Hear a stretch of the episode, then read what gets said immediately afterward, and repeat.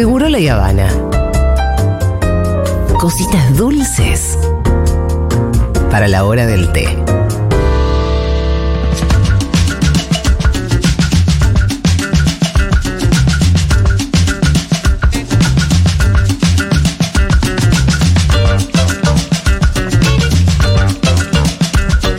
Muy bien, Fede Vázquez con su columna sobre Proyecto Nacional. Me encantó. ¿Por dónde arrancamos, Fede? ¿Vos tenés uno? Eh, un día proyecto? Ustedes me pueden decir, che, es viernes, sí. La verdad, Proyecto Nacional, digo, vale, vale, vale la, la objeción. No. O sea, un, puede, puede parecer un, un poco un embole. Muy buen día para pensar en un proyecto Perfecto. nacional. Ah, para pensar un buen, un buen proyecto nacional siempre es buen, siempre hay tiempo, siempre es buen momento. Bueno, vamos a tratar de que esta, porque eh, el Proyecto Nacional tiene la carga de ya conceptual, o sea, es un concepto, sí.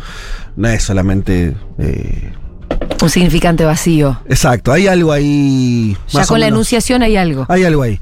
En principio pensaba esto, ¿no? Eh, podemos pensar que hay una combinación hoy de cosas, cada uno la combina como quiere, donde sabemos una situación económica muy mala, al menos ya desde dos mil dieciocho, ¿no? Cuando empezó la crisis eh, financiera del gobierno de Macri. Estamos en el dos mil veintitrés, ya van cinco años de una situación económica mala. La típica sí. sensación de no sabe bien cuánto valen las cosas, el dólar, todo eso empezó en el dos mil dieciocho. Um, y ahora se le suma a este gobierno que también, dejándola, haciendo un balance así muy somero, podríamos decir que al menos no supo dar vuelta a esa situación de no. crisis que arrastramos de hace cinco años. Sí, según Zayat son siete, pero bueno, son los bueno, números de Zayat. Está bien, más, yo te pongo dos mil dieciocho porque por ahí cualquiera, todos, todos nos acordamos que fue el momento donde el dólar se empezó a disparar, ¿sí? Más sí. allá de que el dos mil dieciséis hubo una devaluación. dos mil dieciocho el, el Fondo Monetario, Macri llama al fondo, todo eso pasó en dos mil dieciocho. Se le empieza a pudrir el macrismo ahí claramente. Pero bueno, sí. Puede ser que la crisis la, la pienses, algunos hablan del dos mil quince, sí, otros dos mil trece, qué sé yo, bueno. Eh, pero básicamente venimos de arrastre con eso y tenemos ahora un gobierno que no logró, eh, evidentemente, por lo menos salir de esa, de esa pantalla. Estamos todavía en esa pantalla. Ahora viene una elección que sabemos por esas razones y también por otras que tienen que ver con que en Occidente las ultraderechas crecieron en todos lados, también más allá, países sin inflación, también tiene creciendo la ultraderecha, sí, sí. digo, para, para ponderar un poquito, ¿no? Porque a veces eh, también se construyen narrativas donde como si Argentina estuviera sola del claro, mundo. Claro, realidades aisladas, cuando en realidad no si, te, si te, te tomas Exacto. un poco de distancia, ves que hay cosas que se repiten y el crecimiento de la ultraderecha es una de ellas. Eh, eh, claro, eso, viste, hay como evidencias que son sí. incontrastables, que está creciendo la ultraderecha prácticamente, si no en todos, en casi todos los países uh-huh. eh, occidentales. Y si te pones a fijar, obviamente, más eh, algunos, pero simplemente los países referencia de Estados Unidos, Brasil, Francia, España, bueno, Argentina entra en ese club. Eh, por supuesto con características propias, pero tenés ese, ese condimento y donde este año, más allá de cómo sale la elección, si Cristina participa, no participa, si el peronismo entra al balotaje, le va muy mal, no, como sea, claramente vas a tener una sobreoferta Uh-huh. de derechas, ¿no? Vas a tener, probablemente, si juntás a los votos que saquen eventualmente Bullrich, Larreta y Milei, ya ahí vas a tener más del cincuenta por ciento de los votos, muy probablemente. O sea, bueno, casi no hay forma de que no ocurra eso. No. Incluso estás... Te, te pongo hasta el escenario hoy muy raro, pero que al Frente para la Victoria va a ganar con una minoría... ¿Sí? Frente para la Victoria ya no existe más. Perdón, Frente de, de, de Todos. De todos. Me está tratando de acordar de buenos tiempos. Que también que tampoco estamos viendo si sigue, existe, si sigue existiendo. Ponele el peronismo. Bueno, bueno, como sea, sí. aún ganando, ¿sí? Va a ganar con... Minoría. Eh, sí, esa primera vuelta, ¿no? Eh, va, va a sacar yo treinta, treinta y pico de puntos, lo que sea. Lo que digo es, va a haber una conformación por derecha mucho más grande de la que existió. Siempre casi. Sí. Eh, y además con diversos candidatos, ¿no? Entonces tenés como una sobreoferta de ese, desde ese costado. Ahora, bueno, listo, todo bien. Eso podemos más o menos estar de acuerdo. ¿Cuál es la ausencia que por ahí sentimos? Y que era lo, lo de la idea de esta columna. Eh, esa ausencia parece ser la ausencia de un proyecto nacional. O sea, hoy sí. no parece que eso existiera como tal. Proyecto Nacional no es cualquier cosa. Proyecto Nacional tiene algunas características poquitas, hay, hay distintos, y el Proyecto Nacional no es argentino. ¿no? Hay países que tienen, casi muchos países tienen proyectos nacionales, de distinto tipo, pero los tienen. Algunos lo lograron construir, otros fueron abortados. Eh, proyecto nacional implica, muy básicamente, que hay un gobierno, un Estado, que logró, eh, o que intenta lograr, tener soberanía externa, ¿sí? Eh, se para de forma más o menos autónoma frente al mundo. Pará, vamos por partes. ¿Qué sí. quiere decir soberanía externa? Bueno, soberanía, que vos tenés soberanía sobre tu territorio y las decisiones políticas se toman en ese país y no en otro lugar. Bien. No sos una colonia, no sos una semicolonia, no tenés... O no tenés una deuda grado... fenomenal con el F M I que te condiciona todas supuesto. Las decisiones. Exacto. Eh, y tenés, y, y también los proyectos nacionales tienen algún tipo de orden interno. Mm. O sea, generan sobre sus sociedades algún, algún tipo de acuerdo, más o menos, aunque sea un acuerdo dentro de disputas, pero... Eh, básicamente no eh, ordena a la sociedad de alguna manera, ¿sí? Para que eso funcione. Vos lo que tenés es que en Occidente los proyectos nacionales, y hubo muchos, y los hay, exitosos, fueron hechos por sus élites. O sea, en Estados Unidos el proyecto nacional lo condujo la... Este, la élite norteamericana, la, los, los sectores empresariales vinculados con la política y construyeron un proyecto nacional. O sea, que es imperialista, bla, no importa, lo, lo que le quieras poner. Pero básicamente construyó un proyecto de país y, y así lo condujo durante tiempo. Pero también ocurre en muchos otros países. En Europa hay varios países que tienen lograron construir proyectos nacionales. Lo hizo Francia, lo hizo eh, Reino Unido, este, lo hizo España. Con su transición democrática fue construyendo, ahora está en crisis eso, pero es un proyecto con ciertas características más o menos este, coherentes. Lo tiene China, ya no liderado por empresarios, sino por un partido sí. político, y hizo una revolución y hizo un proyecto nacional. O sea, está, está claro que hay un proyecto nacional ahí. O sea, más allá te guste más o menos, es obvio que es, ahí hay un proyecto nacional. En la Argentina, mmm, el peronismo tuvo momentos donde eh, construyó ese proyecto nacional sobre estas mismas bases que te estoy diciendo.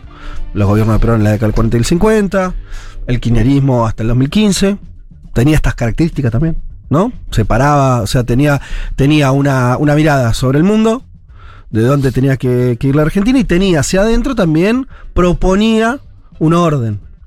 Cuando digo un orden me refiero también a un orden, y acá es donde quiero entrar a lo que creo que nos pasó en los últimos años, que no está más eso. Y esto me corre un poco, si el gobierno de Alberto es muy bueno más o menos, o muy malo, como quiera. Que es que el proyecto nacional implica también una jerarquización, por ejemplo, de problemas. Te lo digo de manera muy brutal. Uno de los problemas que veo que tuvo este gobierno, entre otros, es que esa jerarquía vos no la ves. Y de pronto, si yo te pregunto, ¿qué estuvo más en discusión y hasta por parte del propio gobierno? ¿La gestión en el INADI o en el PAMI? Y vos decís, medio parece que a veces, ¿no? Como si fueran... Ente, o sea, se entiende como aparecían, aparecían temáticas en la agenda y el gobierno actúa a veces de forma más progresista, a veces no, como sea, pero ¿dónde está la jerarquía? Y la verdad que debería haber una jerarquía muy clara entre... lo que te importa a vos poner en agenda, no sé, darle remedio a los jubilados, y lo que puede hacer el INADI, que por, por un ejemplo, ¿eh? Podría haber otros que, qué sé yo, yo tengo un, un, un, una relevancia a lo sumo simbólica. Sí, que simbólica eh, tiene una relevancia, pero por ejemplo no tiene una caja, no es que el INADI... No le cambia la vida a la gente. No, ¿sí? no. O sea, por eso puede tener pronunciamientos, puede, eh, qué sé yo, claro. incluso representar a alguien frente a la justicia o demás, pero no tiene, no sé, reparto material de cosas. Sí, sí, y, y también, yo te digo, los pro, un proyecto nacional implica que un movimiento político, un partido, un Estado, lo, una clase social... Además de marcar el rumbo, dice, che, mira, además de marcar el rumbo, esto es recontra importante y no, no, no podemos no tenerlo y no podemos claudicar en esto. Hay otras cosas que se pueden hacer, se pueden no hacer, son más discutibles, otras que son de tercera importancia. Eso es un proyecto, mm. ¿no? Digo, no es que ta, vale, vale todo lo mismo y más o menos. Incluso hay un defecto que yo veo que es parte de lo que nos pasa en estos años. Pongo el gobierno, pero la verdad que... también por afuera del gobierno, por los movimientos políticos y, y, y, y la agenda de los medios también, que es esta idea donde, además de que parece no haber jerarquía en, en el tipo de problemas que hay que, que hay que resolver, todo se mide solamente en función de, por ejemplo, eh, pongo una variable, si es, progres, si es muy progresista o más o menos progresista. Y eso es una variable, pero... no es la única variable.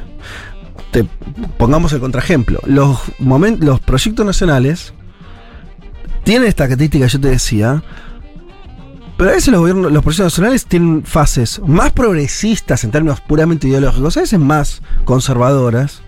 En algunas áreas hasta pueden ser francamente reaccionarios. Pero vos, pero mientras existe un barco que va para un rumbo, eso es explicable, ¿sí? Se van acomodando las piezas de alguna manera. Cuando vos no tenés el norte, uno de los problemas es que solamente discutís en términos de cada medida, cada acción individualmente. Y eso no es discutir política. Ahí ya estás medio perdido. Trato de poner un ejemplo, por ejemplo, un tema muy... No sé si es el mejor, pero bueno, puede haber otros. El, el aborto. Durante el kirchnerismo la, no, no fue una bandera del kirchnerismo, ¿no? El aborto no, no se avanzó en ese sentido. No, no de la política. Claro, me refiero de la, de la, de la toma de decisiones, ¿no? No, no se avanzó no. en ese sentido. Eso no lo convirtió en un gobierno ni reaccionario, ni, ni que no tuviera proyecto nacional, lo tenía. Por más que eh, existía ahí una demanda que el feminismo empezó a empujarlo, pero él no decidió avanzar por ahí.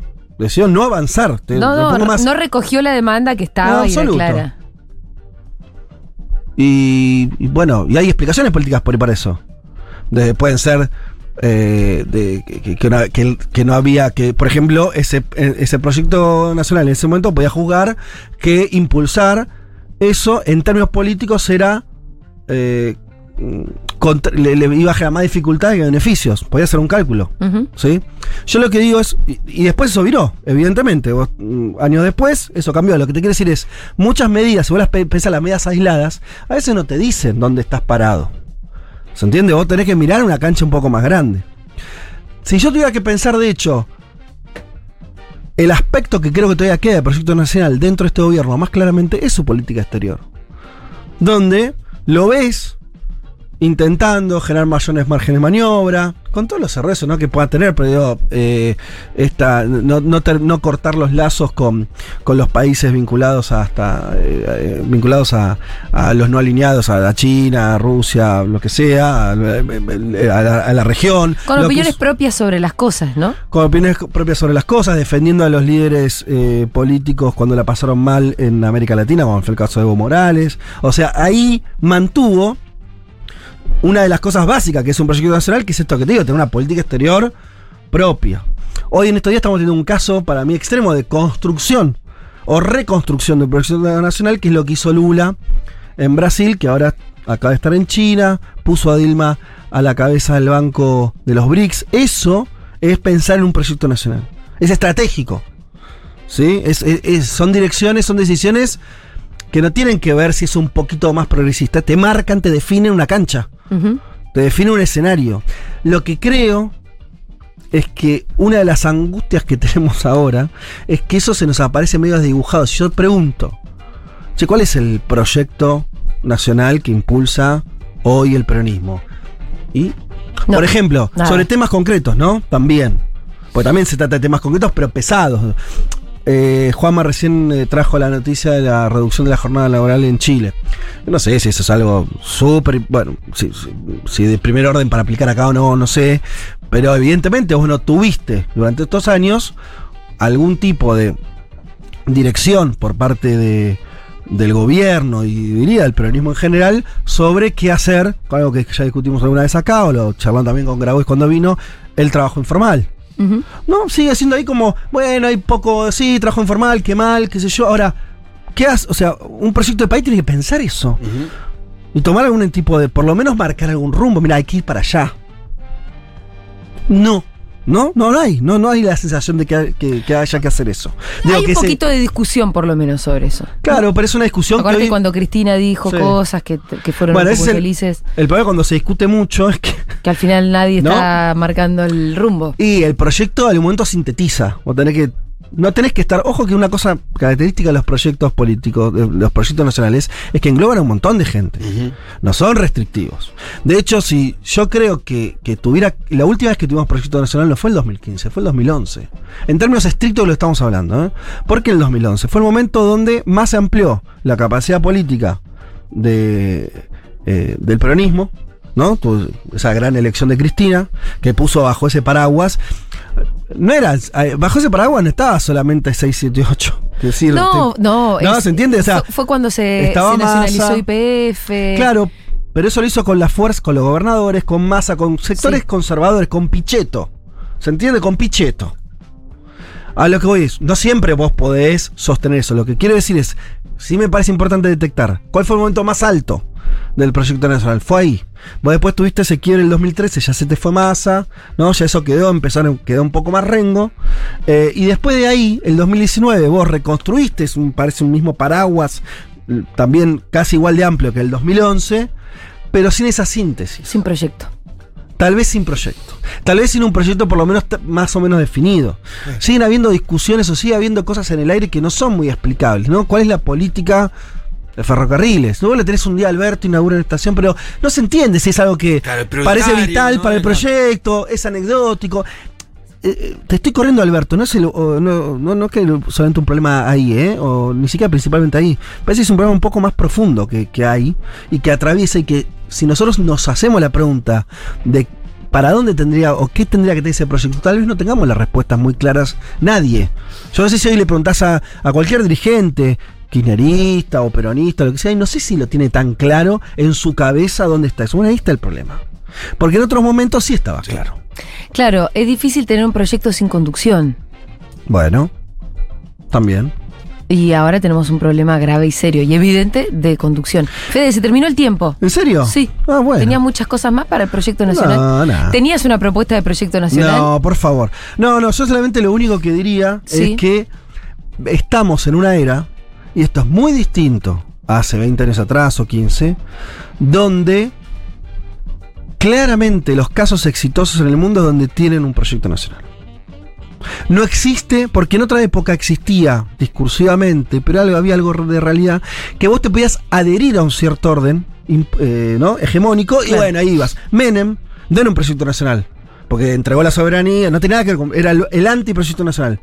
Pero era posible de que eso funcionara. Viste que hay mucha discusión, hay gente que dice, che, hay que reivindicar a Menem por la estabilidad. Gente que no entiende mucho de política, porque lo que el, el, la gran diferencia es que Menem se encontró con un momento, que son momentos particulares, que hoy no existe, que vos podés ofrecer, lo digo brutamente, tu país a un conglomerado, un, una dirección eh, global de dónde van las cosas y medio que te resuelven los problemas. Che, ¿cómo es? ¿Qué hay que hacer? Mira, vos tenés que privatizar, hacer el uno a uno, listo, ok. Y medio en, en, ¿no? te, te, te, te pones en una fila de un mundo que funciona. Eso no está más. No existe más ese mundo. Claro. Entonces, no es que... Y esa es el, la gran falencia de todos los proyectos de Milei, de Bullrich. Van a quedar en, en la nada porque nadie está esperando eso. No te va a ordenar el hecho de alinearte en la embajada de Estados Unidos. Te va Unidos. a desordenar. Mm. Porque Estados Unidos está desordenado también. De hecho, Estados Unidos está perdiendo su proyecto nacional. Algunos sostienen eso, ¿no? Que es un poco el problema que están teniendo. Están con, antes tenían un proyecto nacional y ahora tienen un quilombo interno. Que no lo resuelven. Trump puede ser el próximo presidente, ¿no? Entonces van, vienen, van, vienen. Un poco lo que nos pasa a nosotros. Entonces no hay, no hay una síntesis ahí. eh, La única que te queda es construir un espacio propio. Por lo menos es lo que queremos de acá.